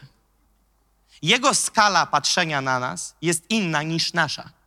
Jego patrzenie na nas samych jest inna niż Twoje patrzenie na Ciebie samego. I to, co Ty uważasz za wielkie, On uważa, że jest nieważne. A to, co Ty uważasz, że jest nieznaczące, On mówi, to było, zdecyd- co zdecydowało. To było to, co zdecydowało. Bo Saul postanowił, że musi złożyć ofiarę Bogu. przygotował ołtarz, miał się tego nie ruszać, czekać na Samuela, ale Saul, on mówi, złożę przed całym Izraelem, przed starszymi Izraela ofiarę Panu.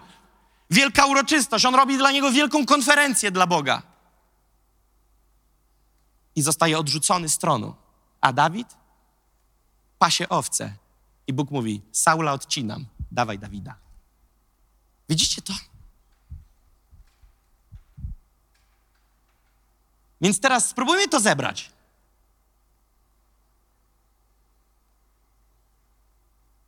Każdy z nas jest powołany do innej rzeczy. Każdy z nas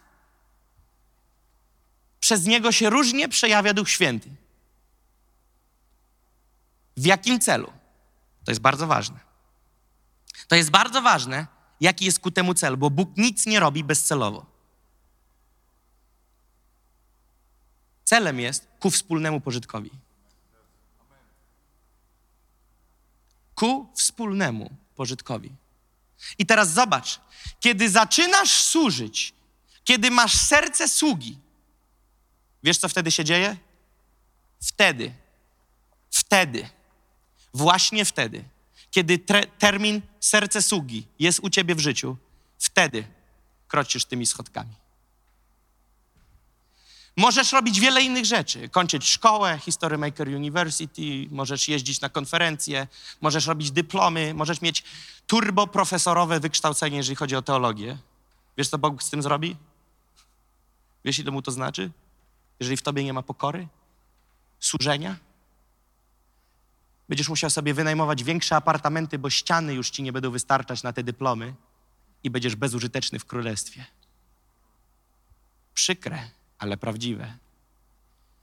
To, że dziś dużo wiesz, to, że dziś dużo umiesz, to, że dziś wiesz o wielkich słowach proroczych do Twojego życia, ani trochę nie przybliża Cię do tych rzeczy, bo Ty to wiesz.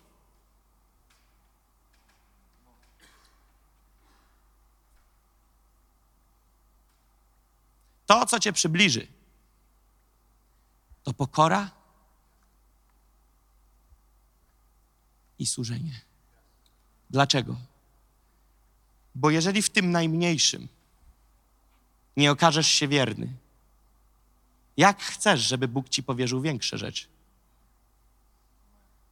Bóg powiedział: wierny w małym, wierny w dużym. Więc teraz my byśmy chcieli, Panie, daj mi te wielkie rzeczy i wyskakujemy, żeby je chwycić. Ale Bóg mówi: To tak nie działa. Ty mnie krzykiem nie, prze, nie, nie przerobisz. Wiesz, dlaczego Bóg ci nie da? To nie jest tak, że Bóg jest pewnego rodzaju sadystą i on ci będzie kazał dyktanda pisać i sprawdzać, czy przejdziesz. Nie. Wiesz, dlaczego on ci nie pozwoli tam wejść, zanim nie przejdziesz pewnych stacji? Ponieważ ten, ten poziom może cię zabić. Na tamtym poziomie, do którego chcesz się dostać, jest taki wiatr, wiatr aplauzu, wiatr opozycji, wiatr komplementów, wiatr gnojenia, wiatr wynoszenia cię w, na piedestał i dmuchanie cię, że jesteś drugim Bogiem, a za chwilę ktoś ci powie, że jesteś największym durniem na świecie? Że jeżeli ty nie będziesz na to przygotowany, a teraz załóżmy, że masz nieprzerobione w sobie procesy względem chęcia zaistnienia, chęcia kontrolowania, chęcia rządzenia, chęci władzy. I powiesz sobie, będę prowadził lud, jak Mojżesz. Tylko, że Mojżesza nie nakręcało bycie dyktatorem. I widzisz, niektórzy z nas mogą nawet nie wiedzieć, że pewne rzeczy są jeszcze w nas. Dlatego Bóg co robi? Bóg wsadza nas do danej stacji w życiu, do danego sezonu, do danego miejsca, do danej ziemi, jak ten kwiat, który przesadza i mówi: tu i teraz. Ty mówisz: Nie, ogrodniku, pomyliłeś się. To, to nie może być to. Przecież ja ty sam wiesz, to nie ja, to ty wiesz, do jakich wielkich rzeczy mi powiesz. Przecież ty mi dałeś sny i wizje. A Bóg mówi, tak, zgadza się. To wtedy ten człowiek powie, no to ja już w ogóle nie rozumiem, o co chodzi. O to chodzi, że żebyś ty właśnie do nich doszedł, potrzebujesz przejść kilka stacji. Ale Boże, przecież Ty jesteś Bogiem wszechmogącym. Ja tak, ale nie Ty. I Ty musisz dzisiaj umrzeć dla pewnych rzeczy. Ale Boże, dla jakich? No, dla na przykład agresji, braku kontroli, braku miłości do ludzi. Boże, ale ja wszystkich kocham. To prze, prze, pobądź tu trzy miesiące w tym okresie. I nagle Bóg ci da ludzi wokoło, którzy cię rozbroją. I ty nagle. Bóg mówi: Widzisz właśnie, synku? Właśnie po to tu jesteś. Ale żeż ty, kurczę, no ale to jak z tym durniem, no! O, właśnie.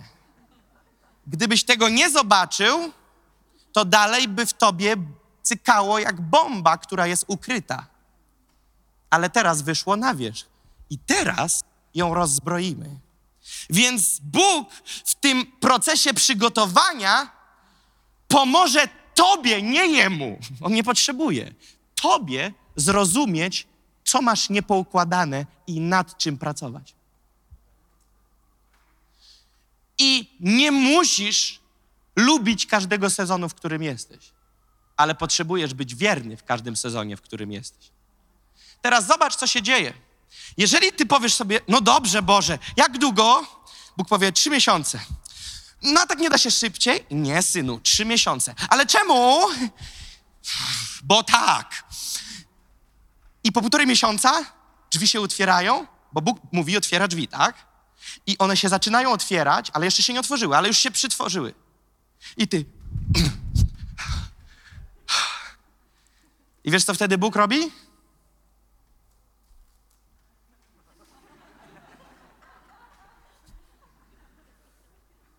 I ty mówisz, znowu tutaj? Przecież ja już tu jestem już któryś raz. To bądź w końcu wierny, to pójdziesz dalej. Bądź, w, zdaj w końcu ten egzamin, to cię Bóg puści dalej. Wiesz, do czemu nie idziesz dalej? Bo nie przechodzisz tego egzaminu. Ale Boże, przecież ja rozumiem to, co tam jest. Ale, ale nie rozumiesz, z czym się wiąże być tam. Po angielsku jest takie powiedzenie: new level, new devil. Level to poziom, a devil to diabeł. Więc po angielsku to się rymuje: nowy poziom, nowy diabeł. Masz nowy poziom opozycji, nowy poziom negatywnych wiatrów. Jeżeli nie przejdziesz tego po drodze, koniec. Więc na, na podstawie życia Dawida, co widzimy, że zabrało go na tron? Serce pokorne i serce sługi. Serce pokorne i serce sługi. Widzisz, zanim dostaniesz dary, w których ktoś ci wręczy do ręki mikrofon i powie: To jest ten moment, to zdaj egzamin z diakonii.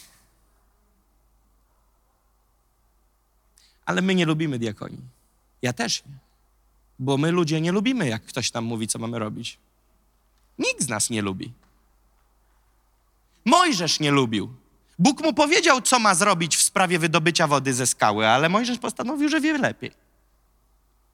My nie lubimy, jak ktoś nam coś mówi, co mamy robić. Ale wtedy Bóg mówi: Jeżeli nie jesteś w stanie posłuchać w tej małej rzeczy tej osoby, to czemu miałbyś później mnie posłuchać, jak powiem, idź i rozdziel Morze Czerwone? Dlaczego, jeżeli dziś nie jesteś w stanie okazać posłuszeństwa w tym małym, dlaczego miałbym wierzyć, że kiedy byłbyś Danielem i przyjdzie dekret o zakazie modlitwy, ty nie przestaniesz się modlić? Dlaczego, kiedy nie słuchasz dziś i nie jesteś w stanie sprostać prześladowaniom, w cudzysłowie, dzisiejszych czasów, dlaczego miałby Bóg ci wierzyć, że kiedy byś był w miejscu pierwszych apostołów, nie zaparłbyś się Jezusa, kiedy zamknęliby cię w dyby w więzieniu?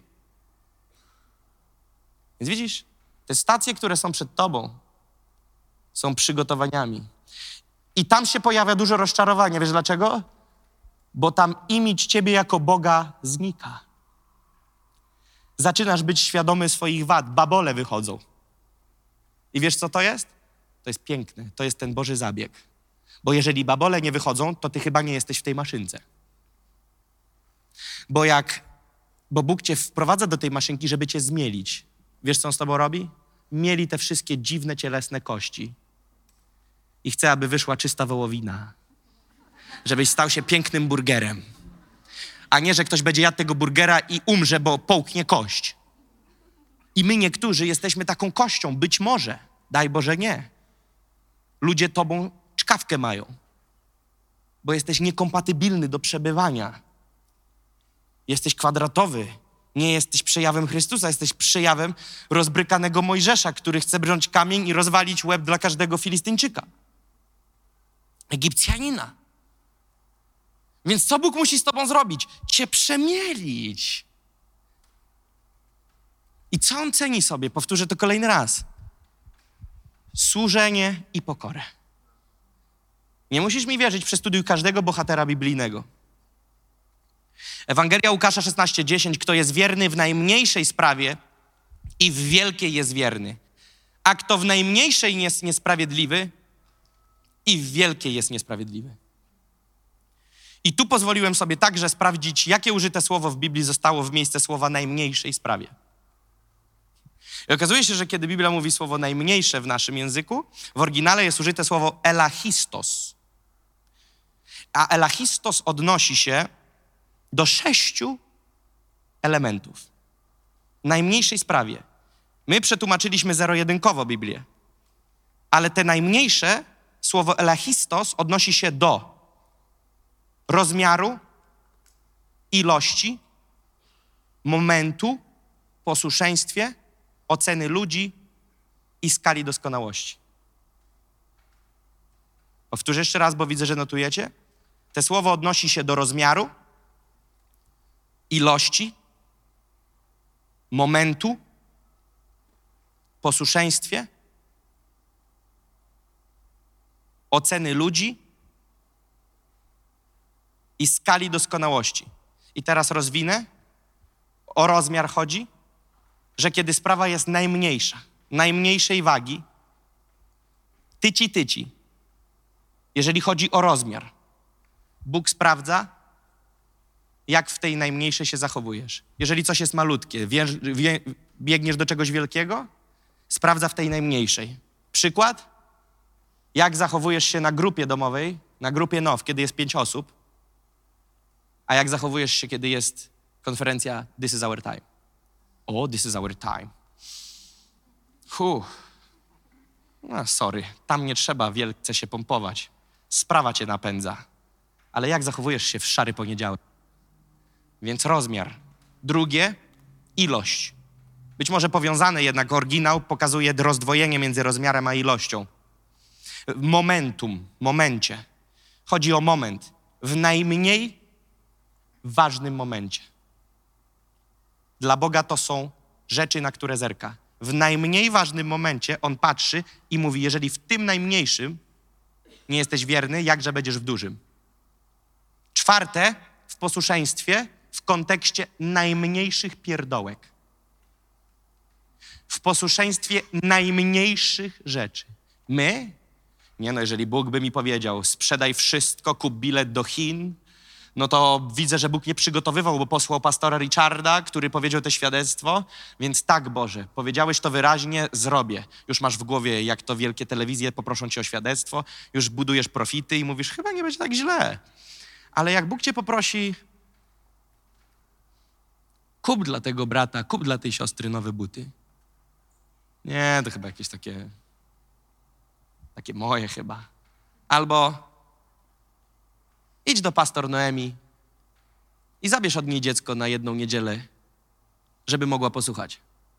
Nie, to chyba. Gdyby mnie poprosili, żebym, nie wiem, no, zaśpiewał, wiesz, no, no świadectwo powiedział przed kazaniem, to tak, no tu bym się przyłożył, ale to są takie nieznaczące rzeczy. Kolejna rzecz to jest w ocenie ludzi. Bóg patrzy, co się dzieje w Twoim sercu. Sercu. Kiedy patrzysz sobie na Justynę, na Kasię, na Manuela, na Jarka, na Krysię i patrzy, co się w Twoim sercu dzieje. Patrzy, co się tam dzieje. I ostatni, w skali doskonałości, czyli jak się przykładasz do najmniej widocznych rzeczy. I teraz słuchaj, te sześć bierzemy razem i Bóg mówi: Jeżeli w tych najmniejszych nie jesteś wierny, to jakże ci można dać większe? Ale ma skalę. Więc pomyślcie, ilu z nas to my kliknęliśmy guzik zamknięcia drzwi rozwoju ze względu na to, że w najmniejszych rzeczach nie byliśmy wierni. Wiecie, jak ja usłyszałem na pierwszym zjeździe Now School, że ludzie wierzący, studenci ze szkoły Powstań Zajaśni, przepraszam za słowo, opierniczają kawiarnię, że kawa nie smakuje jak chcieli, to ja mówię, Boże, to nie jest szkoła Powstań Zajaśni, tylko ciemno i śmierdzi. Wstyd. Wstyd. Jestem wdzięczny, że nie wiem, kto to. I nie chcę wiedzieć. Ale myślę sobie, i tak sobie myślę, że ci, którzy to byli, jak usłyszeli, że to z pulpitu jest powiedziane, nie spodziewali się, że takie małe na przerwie zrobi taki wielki dym. A jednak, a jednak. A myślisz sobie, tu na nabożeństwie fason trzymam od dziewiątej do czternastej, wychodzę, ale później zrąbać kelnera, że zasolił, kucharza, że nie dopiekł w restauracji. Klient nasz pan podobno, ta? Zapłaciłem trzy dychy, to rób od nowa i 50% rabatu, bo jak nie, to wam na Google negatywną opinię wystawię. Właśnie zdałeś kawał egzaminu w niebie. I później przychodzisz do komory, bo posegregowałeś sobie życie z Bogiem, że to to takie życie codzienne, a teraz ten święty moment i mówisz: Panie, Twoje słowo mówi, kogo poślę? Otom ja, poślij mnie.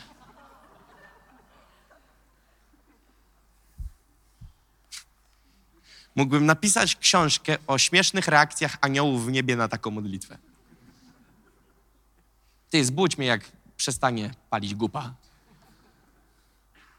Albo w niedzielę przychodzimy, na punkcie info kogoś zrąbiemy słownie, nie będzie mi mówić, nie będzie mi kazał, nie będzie mnie pytał, ale przekroczysz próg drzwi. Świętość. Bóg mówi nie tak. W tych najmniejszych sprawdzam, co się dzieje. W tych najmniejszych, tych tyci, tyci. I wiesz, na czym polega patent? Bóg nie chce, żebyś udawał. Bóg chce, abyś został przemieniony. Bóg nie chce, żebyś udawał, ponieważ udawanie cię zmęczy, nie będzie prawdziwe. Będzie czymś fałszywym, a Bóg fałszywego nie błogosławi, a poza tym przecież wiesz, że patrzy na serce. Więc kiedy patrzysz na serducho i mówisz, Boże, zbadaj moje serce, bym nie kroczył ścieżką złą, modlitwa Dawida, to mówisz sobie, jeżeli Bogu się tak podobała ta modlitwa, to znaczy, że podobało się to, co Dawid chciał, żeby Bóg badał jego serce. Więc oznacza to, że Dawid mówi: Boże, mimo że się wydawać, że moje serce jest w porządku, ale to Ty wystaw diagnozę.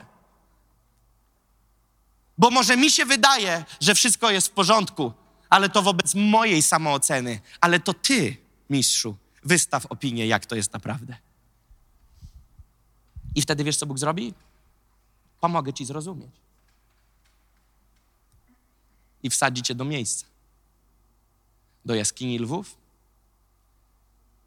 Wsadzi cię do miejsca, gdzie ci się skończy cierpliwość. Po co? On doprowadzi do tego miejsca. Po co? Żebyś zrozumiał, gdzie jest poziom twojej cierpliwości. I teraz mówi, ty chciałeś być pastorem? Z tą cierpliwością?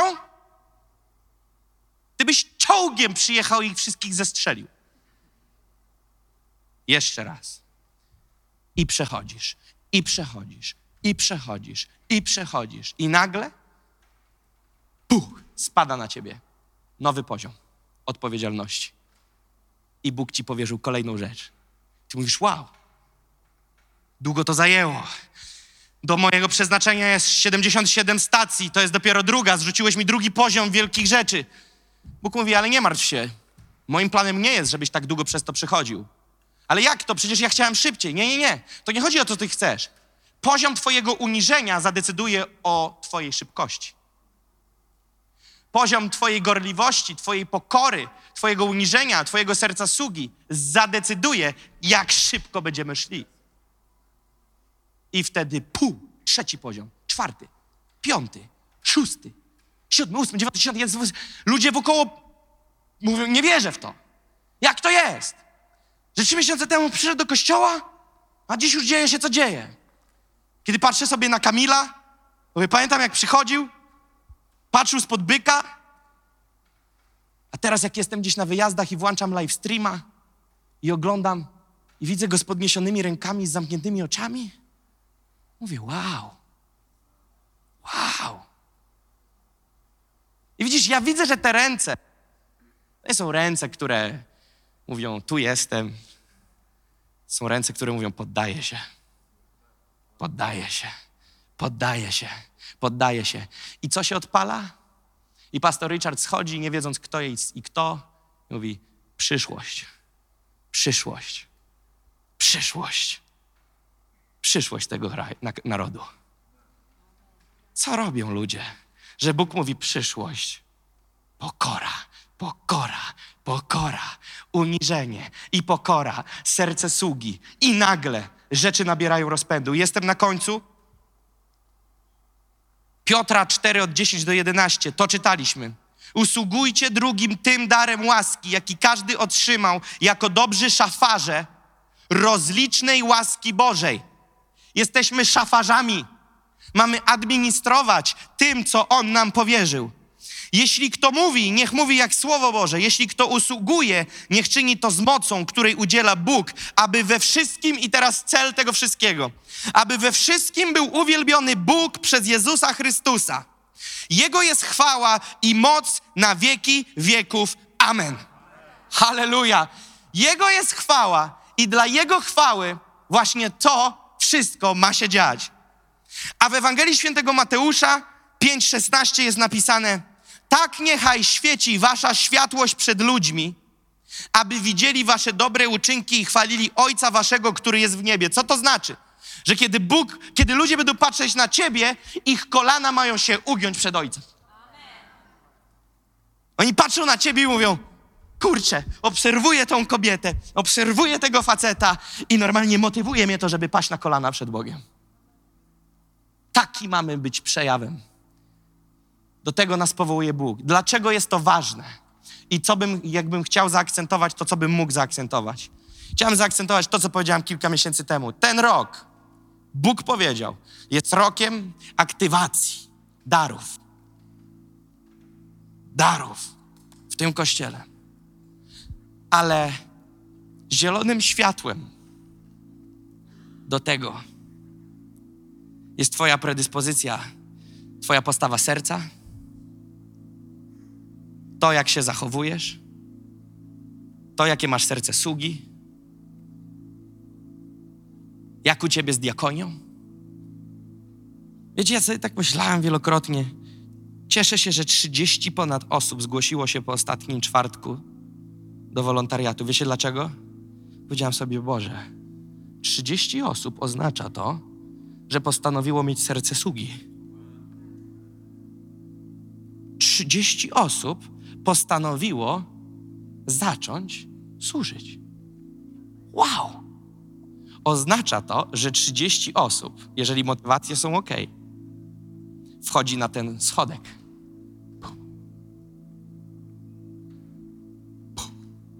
I idą do przodu, posługiwać, służyć.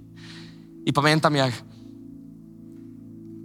17 września 2015, dzień, którym się nawracam, dostaję słowo prorocze, co będę robił. Narody. Kiedyś wam to przeczytam. Tam było wszystko. Narody, latanie samolotem. Oj, tam było dużo. Że w Polsce będzie to, co jest teraz i jeszcze więcej, i tak dalej, i tak dalej. Wszystko było wyrysowane. Ja pamiętam. O kurczę. Tyle aż będzie? I pamiętam, co później. Sklep odzieżowy, zamiatanie podłogi. Wyciąganie włosów z przebieralni. Mówię, Boże, przecież miało się już dziać. Wyciągam te dywaniki spod dywaniku, z dywaniku, dywanik na bok, włosy na bok. Kierowniczka Beata krzyczy. Za wcześnie, przecież jeszcze pół godziny. Przecież jeszcze ktoś przyjdzie. Mówię, dobra, mop. Mopujesz tą podłogę. Beata mówi, za dużo wody, wyciśnij to mocniej. Mówisz, kurczę! Beata była liderką z kościoła.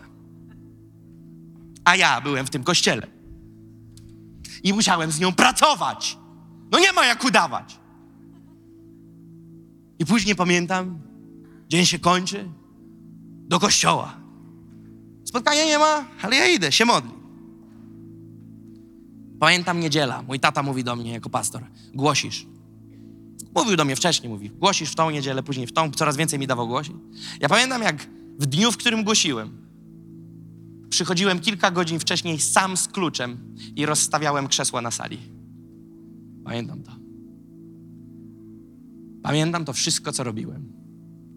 Jedynym powodem chcę, mówiąc to, pokazać Wam takie drobne smaczki, smaczunie takie minimalne, które pamiętam, że robiłem nie dlatego, żeby komuś się pokazać, a później, jak siedem lat potem będę pastorem no w o tym nie wiedziałem.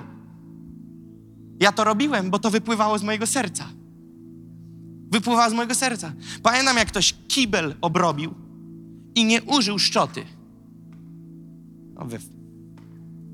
Ale ja to zrobię.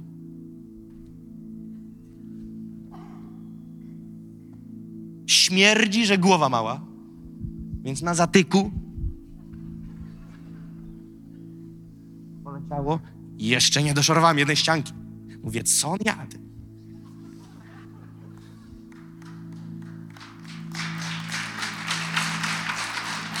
I pamiętam, później przyjechałem, dwa miesiące później do Ekwadoru na tą słynną konferencję, o której wiecie, co się wydarzyło, ale nie wiecie, co było po drodze. Po drodze przyjechał ten człowiek, który mnie zaprosił tam.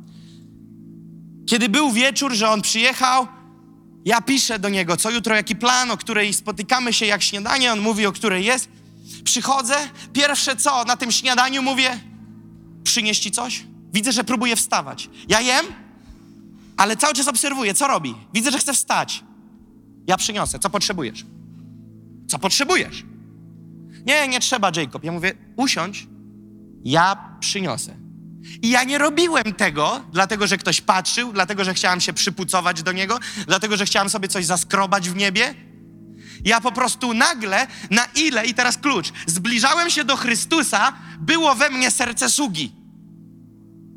Na ile się przyklejałem do Niego, na tyle rozumiałem te słowa. Nie przyszedłem, aby mi służono, ale abym służył. Więc ja powiedziałem, chcę być jak On. I zobaczyłem męża Bożego i powiedziałem, chcę Ci pomóc. A później, kiedy wyszedł z pokoju i niósł swoją teczkę, swojego iPada, swoją Biblię, ja mówię, ja poniosę. Ja to wezmę, ty nie będziesz tego niósł. Kiedy szedł do, do samochodu, robię to do dziś z pastorem Richardem. Wy, wypytuję zawsze, które miejsce wolisz, gdzie wolisz usiąść, zabiorę twój bagaż, poniosę to za ciebie. Sure, mówi, zawsze mówi, na pewno? Ja mówię, tak, daj. Zawsze wszystko wożę, przynoszę. Kiedy wsiada do samochodu, stawiam mu soczek, wodę, przygotowane wszystko. Pytam, głodny? Ciepło, zimno? Trochę zrobić cieplej, trochę zimniej? Mówi Jacob, żeby tak o mnie wszyscy dbali. Ja mówię, potrzebujesz czegoś? Dlaczego? Ponieważ chcę służyć. Widzisz, jeżeli nie rozumiesz, co Chrystus zrobił, wtedy masz jakieś w głowie wyobrażenie, że jest to jakiś reżim, Korea Północna Jakieś afrykańskie chrześcijaństwo, gdzie czcimy za mocno lidera. To nie jest czczenie lidera, to jest usługiwanie. To jest to usługiwanie. I pamiętam, jak później chodziłem na różne spotkania, zostałem zaproszony na kolejną konferencję. Okazało się, że na konferencji jednej, na której zostaliśmy zaproszeni, dali nam jeden pokój. W tym jednym pokoju było jedno łóżko. Dziwna historia, kiedyś ją mówiłem, nie będę jej opowiadał jeszcze raz. Mówię, dla mnie to jest oczywiste. Ty śpisz na łóżku, ty masz kołdrę, ty masz poduszkę, ja śpię na podłodze, ja nie chcę twojej kołdry, nie chcę twojej poduszki, bo ty jesteś wyższy ode mnie i ty śpisz na łóżku. On mówi, weź przynajmniej ode mnie to albo to, chciał mi oddać kołdrę. Ja mówię, nie. Ja się zawinę w polar i jest okej. Okay. Ty jesteś głównym mówcą, ja chcę ci usłużyć. I ja pamiętam, telepałem się, bo to był luty, przy oknie, ciągnęło do okna i miałem w tym radość. Jakieś niewytłumaczalna radość mnie nawiedziła. To nie było robienie z siebie ofiary, to nie było robienie czegoś ponad normę. Po prostu tak chciałem. Tak chciałem. Tak chciałem zrobić. I wiecie, co po czasie dziś widzę? Że Bogu się to podobało. Że Bogu się to podobało. Jeżeli ktoś z Was nie zna mojej historii, co robiłem w Stanach Zjednoczonych, proszę przeczytać książkę. Jak na budowie rąbałem, jak kulę z sufitu wyciągałem po strzelaninie.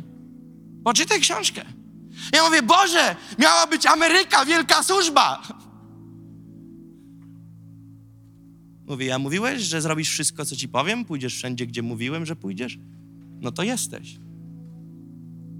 I chłopaki wyłączyli tę wyciągarkę do wciągania worków.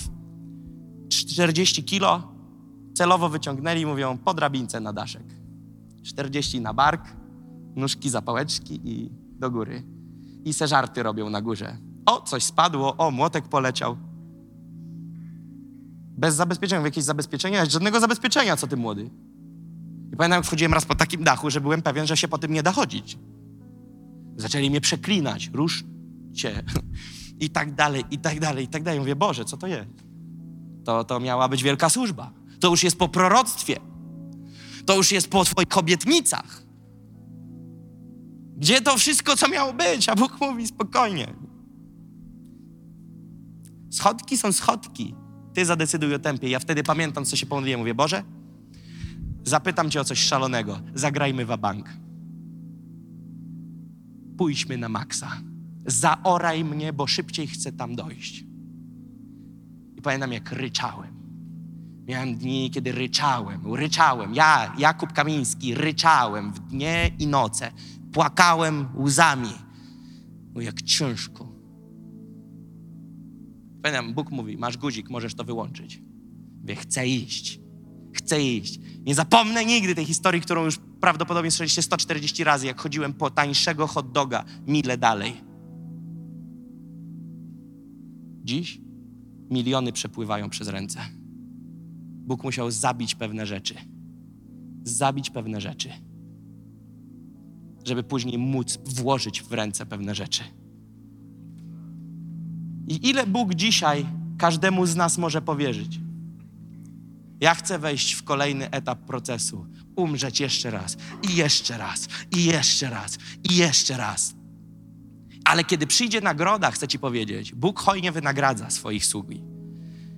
Otrzymać nagrodę to nie wstyd. Nie musisz się wstydzić, jak Bóg Cię nagradza.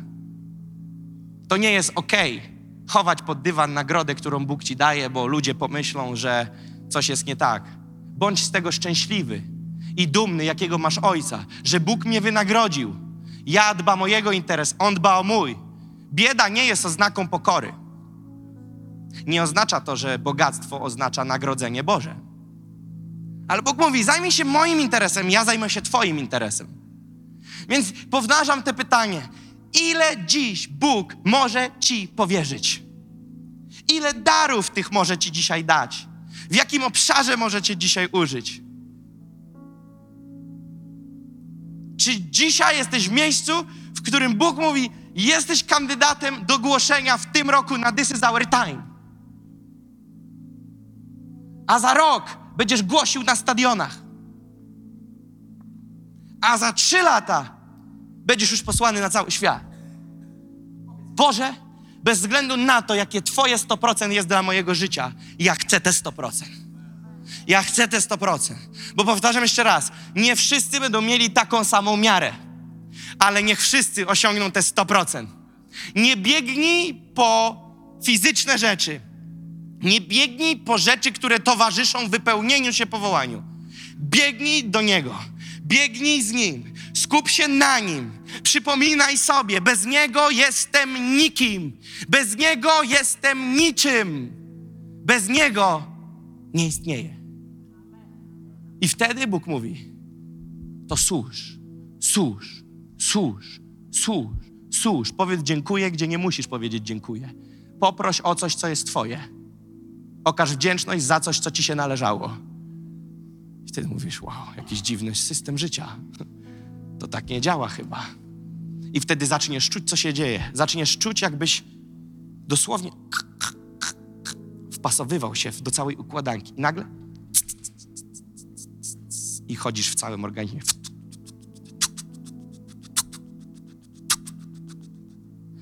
I czujesz, że zatrybiło. I nagle czujesz, że Duch Święty biegi zmienia. Łańcuch chodzi coraz szybciej, mówisz, Uhu, lecimy. I przygoda z Panem. I na koniec pomyśl sobie, zaglądniesz w oczy, które mają płomień ognia.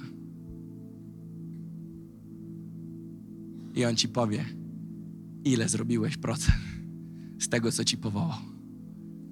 Wiesz, co moje marzenie jest? Zobaczyć tam trzy cyferki, nic więcej. 100. 100% chcę. Nie interesuje mnie 99. Dla mnie 99 to jak zero. Chcę setę. Chcę setę. Jeżeli chcesz setę, to potrzebujesz przerobić to, co dziś było ogłoszone. Potrzebujesz przemyśleć, czy chodzisz w tych trybach, czy chodzisz w tych poziomach uniżenia. Dziękujemy, że byłeś z nami. Jeśli chcesz dowiedzieć się więcej o naszych działaniach lub nas wesprzeć, zapraszamy Cię na www.nationsonfire.org ukośnik nowchurch.